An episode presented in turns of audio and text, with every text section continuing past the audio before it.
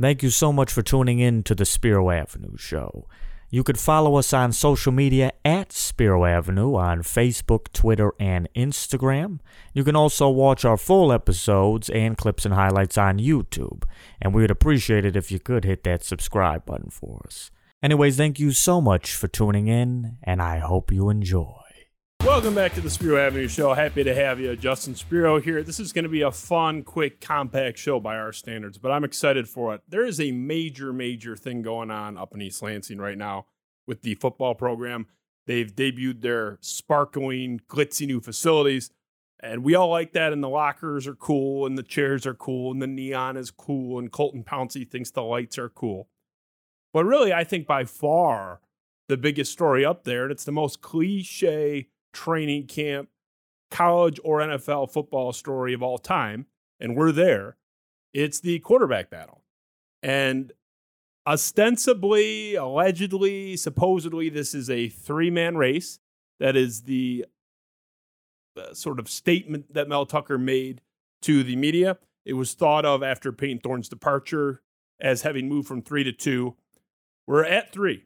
So we'll start there. Let's look at the three contenders to be the quarterback in East Lansing this year in what is a critical season. So we have redshirt freshman Katin Houser, the longest tenured member of the program among these guys, Noah Kim, a redshirt junior, and hotshot freshman Sam Leavitt. So this is the question of questions, and you can have the discussion regarding uh, who's going to be the second safety in the rotation and all that stuff. But really, it's the quarterback battle. That's where the intrigue lies, and that's where the I think the most important critical decision will be made. It's just the most important position, and we understand that. So let's check in with Mel Tucker. Ben, throw that up. See what he said about what he's looking for in this race and who's going to win this thing. So this is Mel Tucker. Quote, this is a three man race. Our quarterback has to be our number one competitor. We have very talented guys vying for the job. We are going to play the best player, but we don't know who that is at this point. So that's Mel Tucker. And I'm here to tell you, and I and I think you'll find every single person with any sort of access or semblance of access to this program saying the same thing that whole they don't know who they're going with thing is 100% true. There is no gamesmanship. There's nothing there really at all in terms of uh, being coy or deliberately uh, sort of murky about it. It is as open as Mel Tucker has indicated throughout this process. Like for real, for real this time. Most most of the time it's not. And we saw that famously in the example that I'm going to bring up as a bit of warning. Rewind back just over a decade. Mark Dantonio has a very interesting quarterback situation coming off 2012. And we'll talk about that 2012 team in a moment. But this is Mark Dantonio's quote that I'm going to read to you so they have the struggles under Andrew Maxwell in 2012. Connor Cook famously comes off the bench and rescues them against TCU in the bowl game. And so they asked a couple months later, hey, Mark, you know, it's open QB battle, right? This is Mark Dantonio ahead of the 2013 season. Quote, I will say this Andrew Maxwell is still our number one quarterback. I think he's proven over the long haul that he's been in our program for four years. I think he understands what to do. He needs to do things better at certain times, but that's where I stand. End quote. It was the same kind of thing the year prior when there was a quarterback battle and Maxwell was the presumptive guy to take the throne in the absence of Kirk Cousins, who had departed, uh, having graduated after the Georgia Bowl win.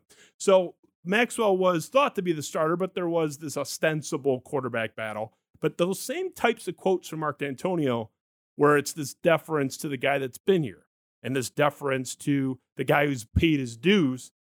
And, and I think this is going to be the best way to look at it. What price did Michigan State pay for a complete and total, I would argue, deference to seniority? And why that should be somewhat alarming if Mel Tucker and the Michigan State staff completely defers to that, which they haven't indicated that they are. But for those that are out there saying, oh, go with the guy that's been here, I agree with what Mel Tucker's saying. Go with whoever's the best player in camp. So let's look at this. The 2012 Michigan State football team is, I mean, arguably one of the, in terms of sports in East Lansing, the, the ultimate sports tragedies in terms of like what could have been, what should have been, what might have been. So throw that schedule up. And the 2012 team, they go six and six in the regular season. You know, they win the bowl game, and famously, we mentioned that. Look at this schedule before you. of their six losses, five of them were really easily winnable. You have a one point loss against Ohio State, a double overtime loss against Iowa, a two point loss when Michigan had a kicker who shouldn't have been eligible, made three field goals of the four, including the game winner, two point loss, four point loss against Nebraska, three point loss against Northwestern. So you were, I mean, this close to 11 and 1 and even the Notre Dame game if you had a semblance of an offense could have been a game. I mean, when you put 3 up, you're not doing anything. If you have even a C minus offense that game, I'm not saying they would have won, but it would have been closer than that, but let's say they go 11 and 1 with a pulse offensively. Look at the split of the S&P Plus ratings for 2012 Michigan State football. Ben put that up. This is 2012. This is fascinating to me. And I remembered it being bad, but this is really bad. It's the great imbalance of this program's history in modern times anyway. The defensive S&P plus rating for Michigan State in 2012 was second best in the entire country. And in many seasons their total would have been good for number 1, their score. It was an elite, elite defense. Offensively, 101st behind Kentucky, Temple, and North Texas. And we listed some of the favorites that Michigan State's offense ranked worse than. And for those that don't know, the S&P Plus, it's all adjusted. So it's adjusted for competition, adjusted for situation, all that stuff. So it's this is a fair objective look at this. This offense in 2012 was worse than 1 and 11 Kansas, two and ten Army, four and eight Western Michigan, four and eight Texas State, among many many others. You had the second best defense in the entire country, better than Alabama and LSU, and the 101st best offense. And the only reason that you were even that high offensively is because you had Le'Veon Bell, who that season ran for just shy of 1,800 yards. He was one of the best backs in the whole country. Was a moving on the NFL stardom right after this. So you had one of the worst offenses in the country with an absolute just star running back who performed like an absolute star. So what does that tell you? I mean, it's like having one of the worst offenses in the country with Kenneth Walker in terms of statistics. Their rushing total is almost the same. What does that tell you? The quarterback situation was an abomination in East Lansing in 2012. So much so that even with the Kenneth Walker 10 years earlier situation, they could barely function. They were worse than 1 and 11 Kansas offensively. And you look back to that schedule where they lose all those games one point, two points, four points, double overtime, lose by three. What if you had a semi functional offense? And Mark Dantonio, for all the wonderful, wonderful things he did, almost completely doubled down on the mistake with that quote that I read to you going into 2013 but this was the pivot. So, Ben, bring people back to the Buffalo Wild Wings Bowl, the turning point, some would say, in the program going from middling to borderline good to really rolling there for half a decade. This is Connor Cook coming in for the second time, his second drive of the game, the second time Maxwell had been benched, and Dantonio was just going to roll with him from here. Down 13 nothing late in the third quarter. Ben, let's roll that to get people up to snuff here. We've got Connor Cook back in at quarterback for Michigan State. And they've got to start at their own 10 yard line. Third down, seven for Cook. Set to throw, maybe. Now he's going to run with it. Slides. A first down out at the 24. Empty backfield for Cook. Scans the field, fires across the middle, crossing route, first down and more. Touchdown, Aaron Burbridge from the 25, first down. There is a quick toss to Bell. And Le'Veon's got 12 and a first down. Against these two guys. Cook pumps down the middle, complete to his tight end. Across midfield to Dion Sims. Conroy to try to give Sparty the lead back on the way and good.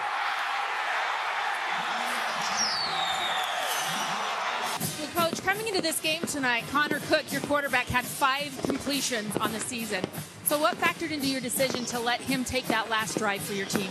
Well, we just uh, we wanted him to play tonight. We just felt like we wanted to get a guy an opportunity to play who's a redshirt freshman, and uh, you know he played well. He kept playing well, so we decided to go with him. You know, and he gave us some scrambling ability a little bit. But Andrew Andrew was a great great football player, great quarterback. But you got to go with the hot guy a little bit. He made some throws down the stretch you know, if you're going to make the Mark Dantonio criticism on any level, it's always the loyalty to a fault. And we saw it with the assistants and we saw it with this Maxwell situation. So you see Connor Cook rescue Michigan State in that bowl game. And then the very next conversation about the quarterback situation on the record is Mark Dantonio saying, which we read to you, oh, yeah, Maxwell's still the guy. So here's the point and here's the takeaway be very careful with that deference to experience. I hope and I believe he means it. I hope that Mel Tucker means what he's saying in terms of the quarterback battle now because Michigan State in 2012 because they deferred to the guy who was next in line, whose turn it was, who had the seniority and the most duration in the program, because they did that, they blew a chance to be an incredible team where they went six and six, losing five of the six games by a couple of points with an abomination of an offense and an even more deplorable passing attack. If you're that inept offensively with Le'Veon Bell his junior year in the backfield, that's a bad sign for what was going on in that passing game. And there's a lot of analytics to back that up, but I don't think anybody needs them. So this does not mean that Noah Kim isn't the best quarterback. Noah Kim might be. But I'm seeing this argument out there that even if it's a, a tie, tie goes to the more experienced guy or whatever. No ties. Just pick, pick the best guy. And the other consideration with this is the 2024 season is particularly critical, I would argue, because if Michigan State this year goes six and six, seven and five, nobody's going to really uh, burn down any buildings or, or go crazy. But if Michigan State is still kind of just dancing in the mud next year in 2024, then you're really going to have problems. You can't have a five and seven year, a six and six year, and another five and seven, six and six, even a seven and five year. So all the more reason to sort of disregard, you know, just thinking for this year. I, I like if if it's an old young thing, if anything, the tie would go to the younger guy. I would think whether you think that's Houser or um, you know, Leavitt. So, which I think Leavitt's a long shot, a true freshman, but I'm going to take him at his word that he's at least, Mel Tucker's word that he's at least giving him a fair shake.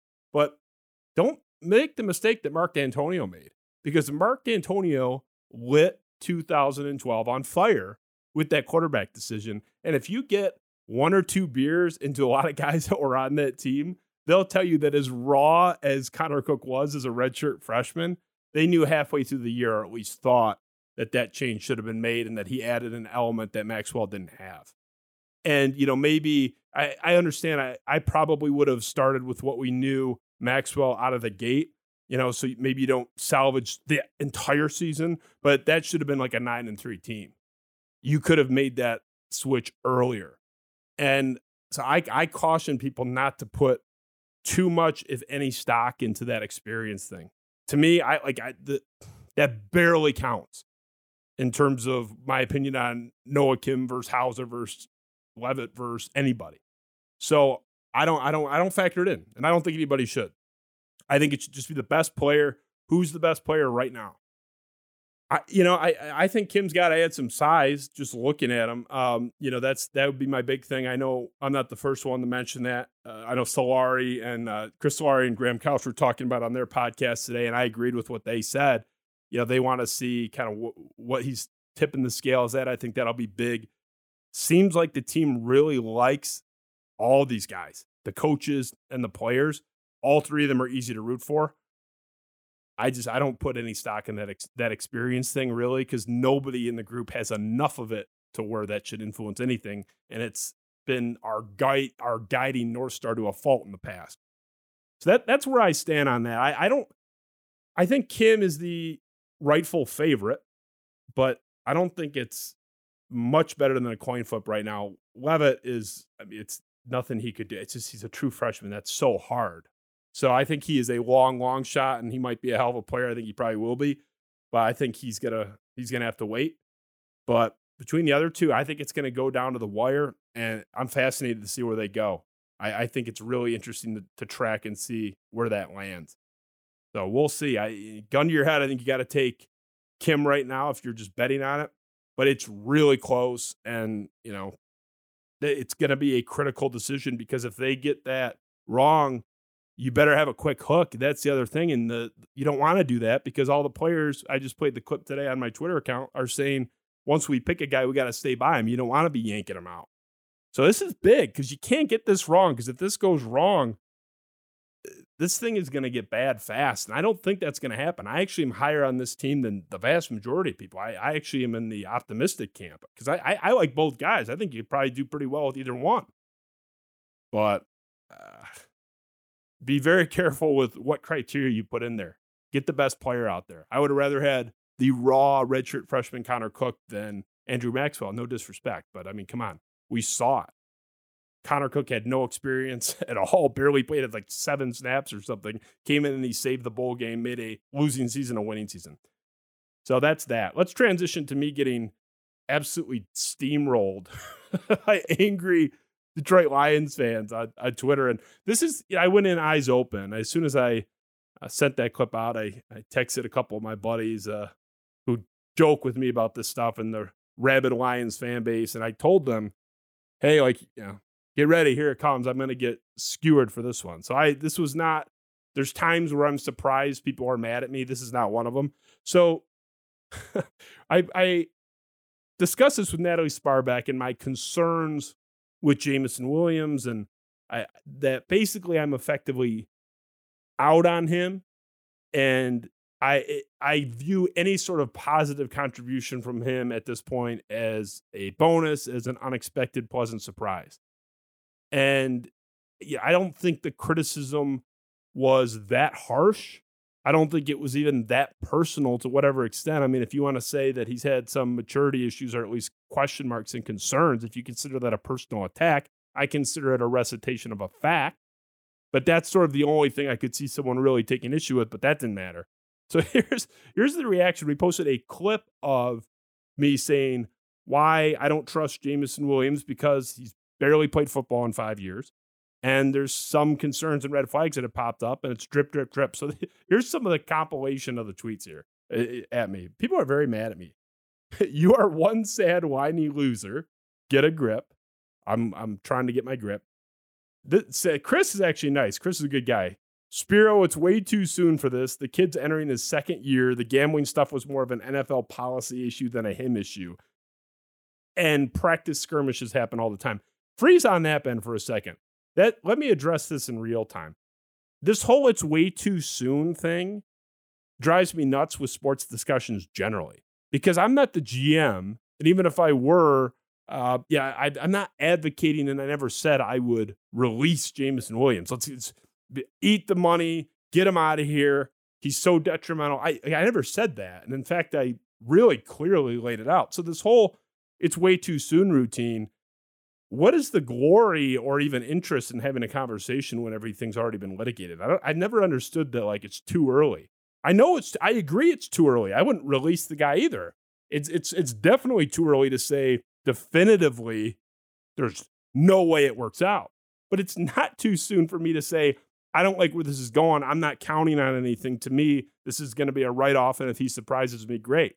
So I, I feel like you could with any sports opinion ever, unless it's completely post mortem, like a game's already occurred or an MVP award has already been voted on and granted, whatever. You could say the whole it's too soon thing, like whenever. I don't understand. Like to me, that's such a straw man argument. No, like I'm not. If I were to say I would release him, then the it's too soon thing makes sense because that's that's like a fina- you know, there's finality to that. That's like a hard out. Like eh, I don't have the the player anymore. So if I said I would release Jameson Williams, then you can do the it's too it's too soon thing. But why is it too soon to say, look, I don't like where this is going. I don't trust this situation and I don't believe it'll work out. That's like to me, you know, anybody can go sit on the fence. I could just as easily say it's too soon for you not to be worried. I mean, it's like, what do you, you know, like, uh, you know, or it's way too late in the process for you to be pretending there's no problem at all. I mean, you could kind of spin that any way you want to. So I don't get that, but that was the most common thing. Oh, it's too soon. It's always too soon to, to say anything. Like if you want to be one of those people that talks about sports like after everything's done and just read the box score or something, that's fine, but like, it's, it's boring. I'm telling you what I think is going to happen and where I think this is going. And I might be wrong. I don't know. But it's not too soon to talk about. So, anyway, let's get to the next mean person really quick. I, I can't remember what. I, okay, here's the other. Such clickbait. You have no clue how you will finish the season. Uh, another element of this, this constant clickbait thing, is so dumb. And believe me, I, I am critical of clickbait and it's all over the place. I, I've promised my audience a million times that I will never clickbait anything ever. We create content that we think people might find interesting, uh, but clickbait does not mean, oh, you're making something somebody likes. That would mean everything ever made in, in art or media was, quote, clickbait.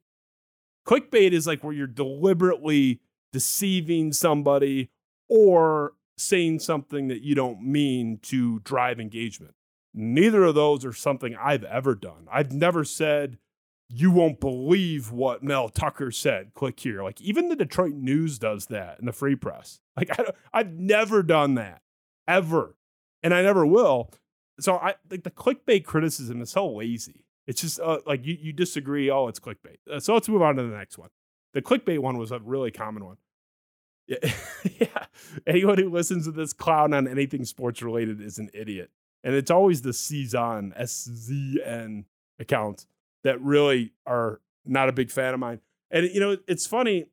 This guy was a dime a dozen character in the blowback with this whole thing, where people have this argument in the Lions fan base in particular. It's particularly prevalent, where if you say anything against the Lions ever, they just destroy you. It's a clown emoji. It's all the name calling, personal attack.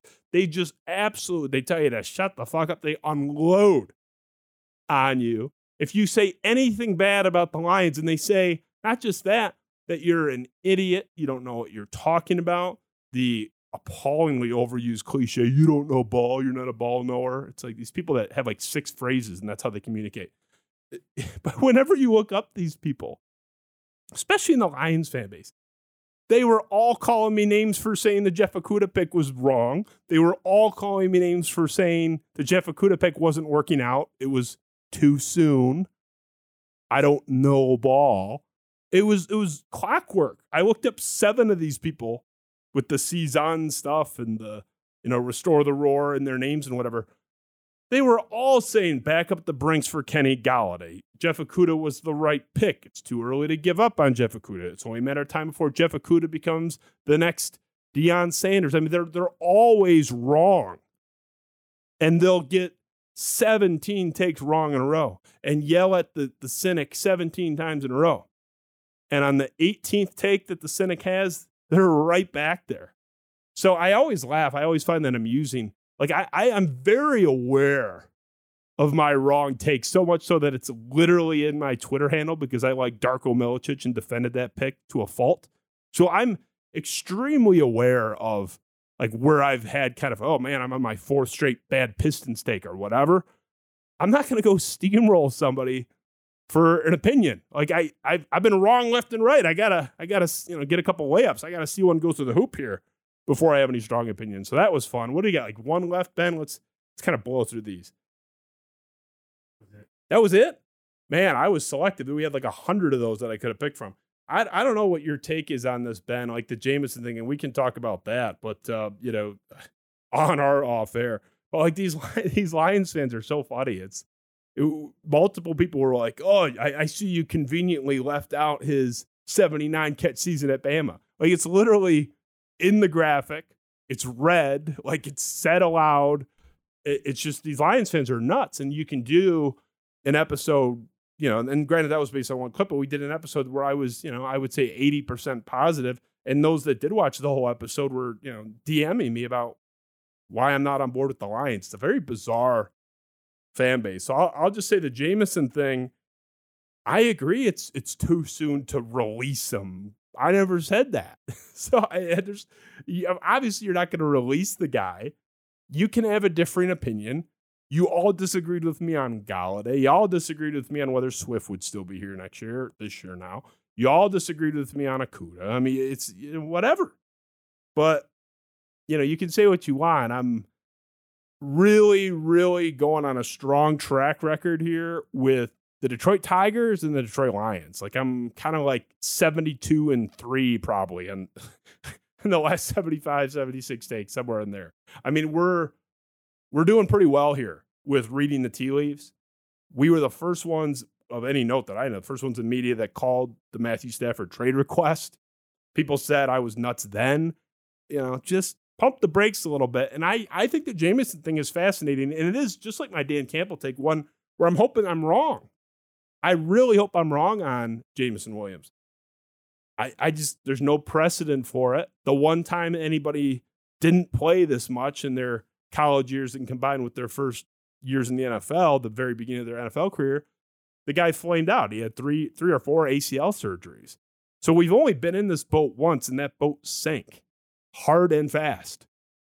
So maybe he's an all time outlier. But who's confident ever in an all time outlier.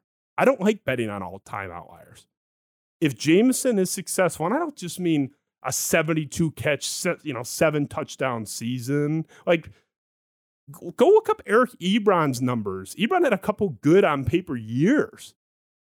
And I already know that's coming. If Jameson like even shows anything, people are going to view that as a win. Now he's got to be Pro Bowl or like legitimate media is mad or befuddled that he didn't make the Pro Bowl. He's got to be either Pro Bowl or right on the line to where he's at the top of the snub list, or that was a bad pick.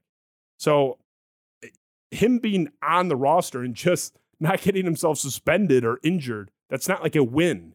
He's got to be a star for you guys to be right and for me to be wrong. And I am rooting against myself multiple people are, oh, this guy hates the Lions. He'd rather be right than have Jameson be great and the Lions win. No, no. I've had 20 years talking about this and being right and the Lions losing. I'm not happy. I'm not happy about it. Please, please be wrong. I don't think I am. And we'll see. But just like with Okudah, you guys, you guys weren't rushing to issue any apologies or mea culpas then. I suspect if I'm right about Jameson Williams, I suspect it's going to be much of the same. And you'll have qualifiers or say whatever, clown or block me or whatever.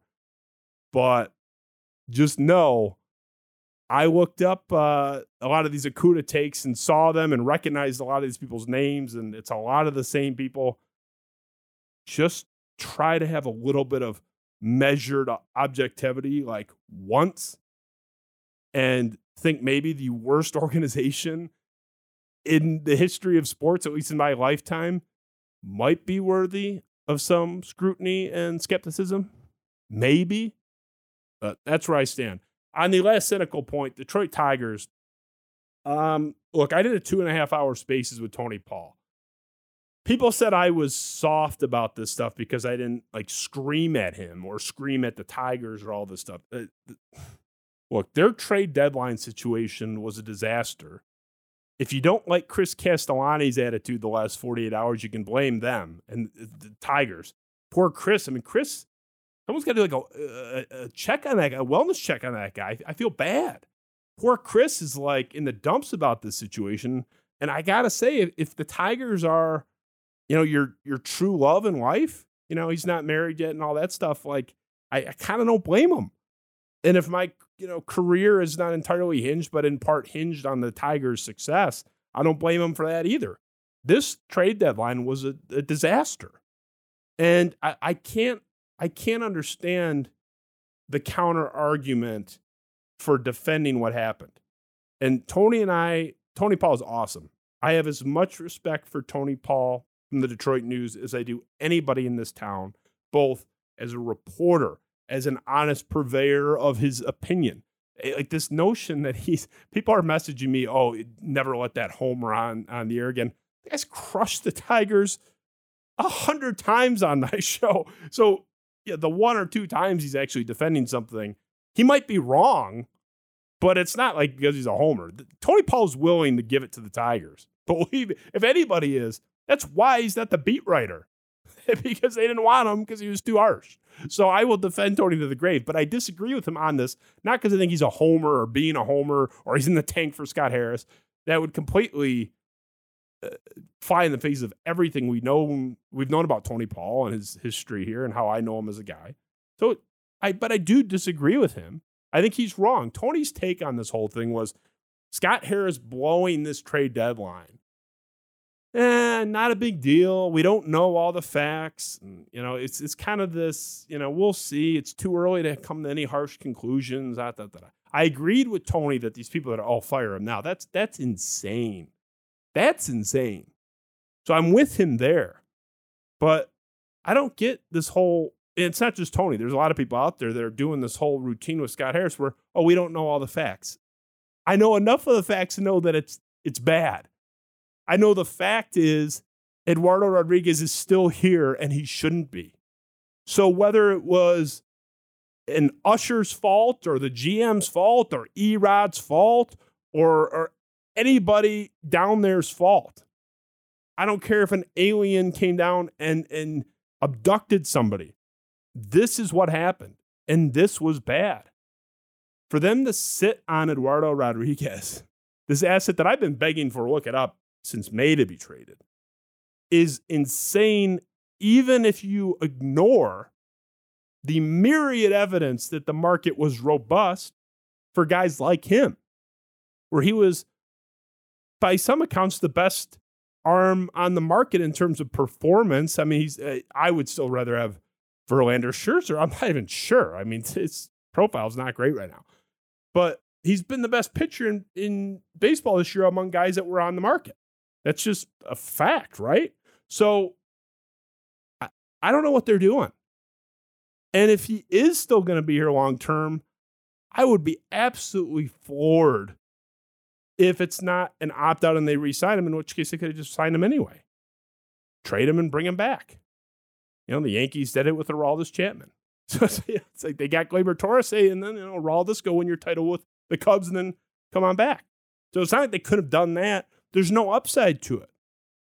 It's insane what they've done. And look, I, I always feel a warm blanket come over me. I feel like the nice warm embrace when a respected national writer comes out and shares these opinions. Because sometimes I feel like I'm in a, in a, Looney Tunes cartoon with this organization.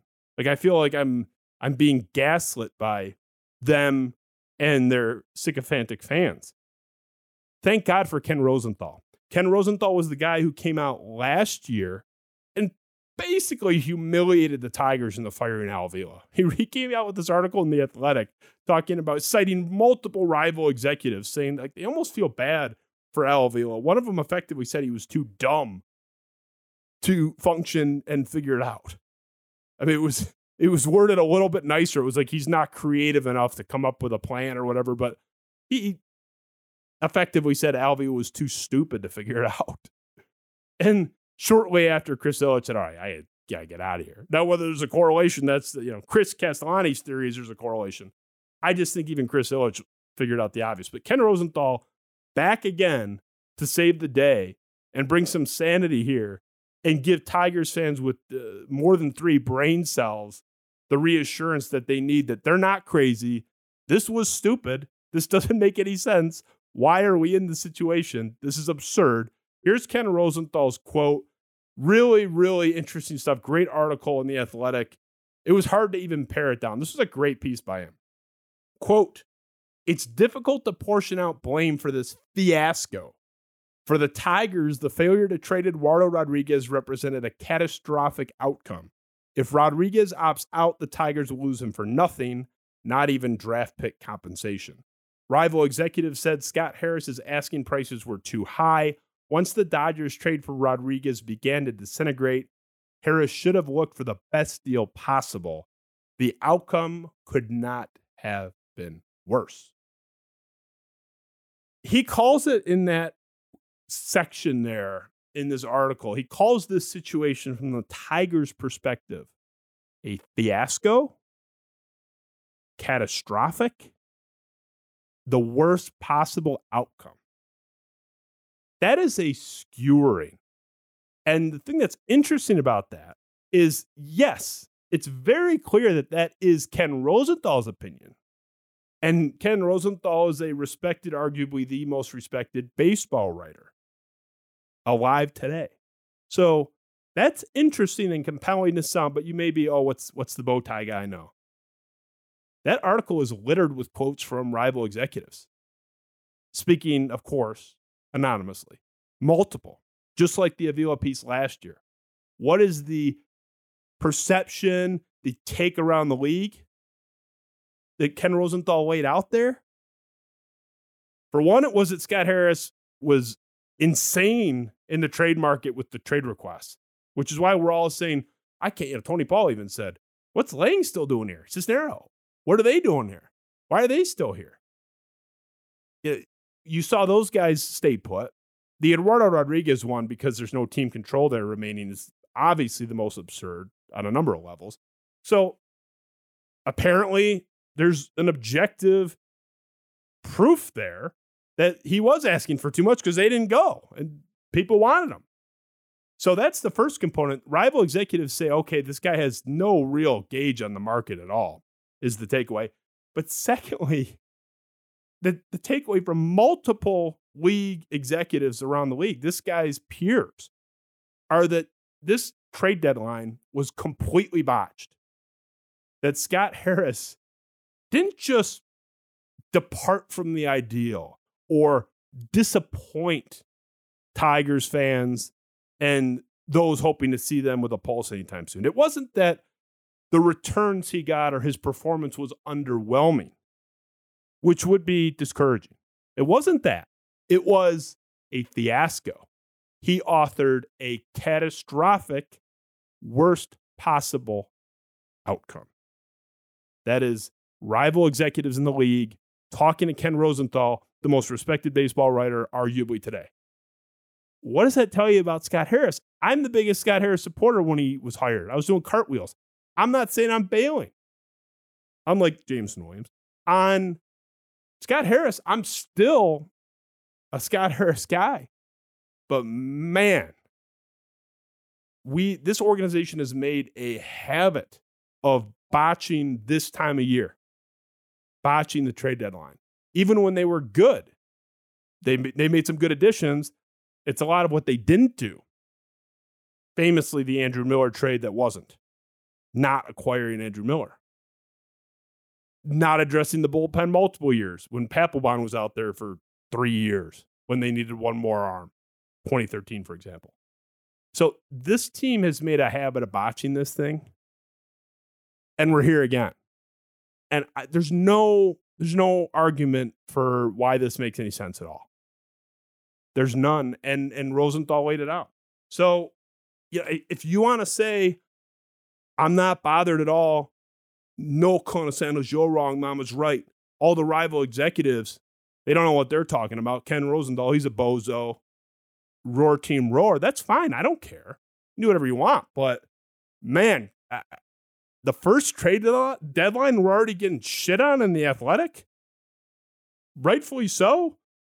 Rival executives are rolling their eyes at our president and general manager again, our new one. They were just making fun of the old one. And he is the general manager. I mean, there is no general manager. So I don't care what his title says in the program. This is the second year in a row where, with our new guy, they're laughing at us in the athletic. And they should be. Not a good sign. Doesn't mean this whole thing is a, a disaster, it's irreparable, uh, light it on fire, but not a good sign, not a good start. Not a good start. This was this guy's first dalliance, his first seat at the chess table, you know, sitting at the chessboard, playing a little poker, pick your cliche, pick your metaphor. This was his first rodeo. Uh, he fell off the horse. That was a disaster. So don't whitewash it. And you know, you can make the argument, oh, they were only gonna get a single A guy who knows their prospects are long shots, whatever. That's not a defense of this. That was malfeasance. That was malpractice. And anybody that's honest should wonder why our second GM in a row, our second big pivotal president decision maker in a row, is getting clowned on by the national media and his peers. That doesn't bother you? Fine. I'm not thrilled with it. So that's it for today. Quick, easy show. We're going to announce next week, probably on Twitter tonight. I'm excited.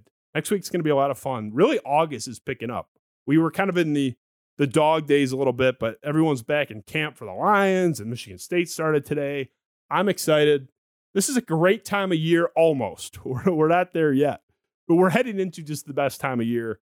And the investigation into my snub at the Thy Shadows event is still ongoing. So I know the many, many people out there that are curious about that. Hopefully we get a resolution there. I know it's it's top of mind for many people out there. So uh, this was Spiro Avenue Show. Ben, appreciate you.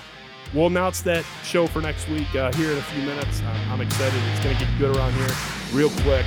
Justin Spiro, Spiro Avenue Show. We'll see you. Thanks.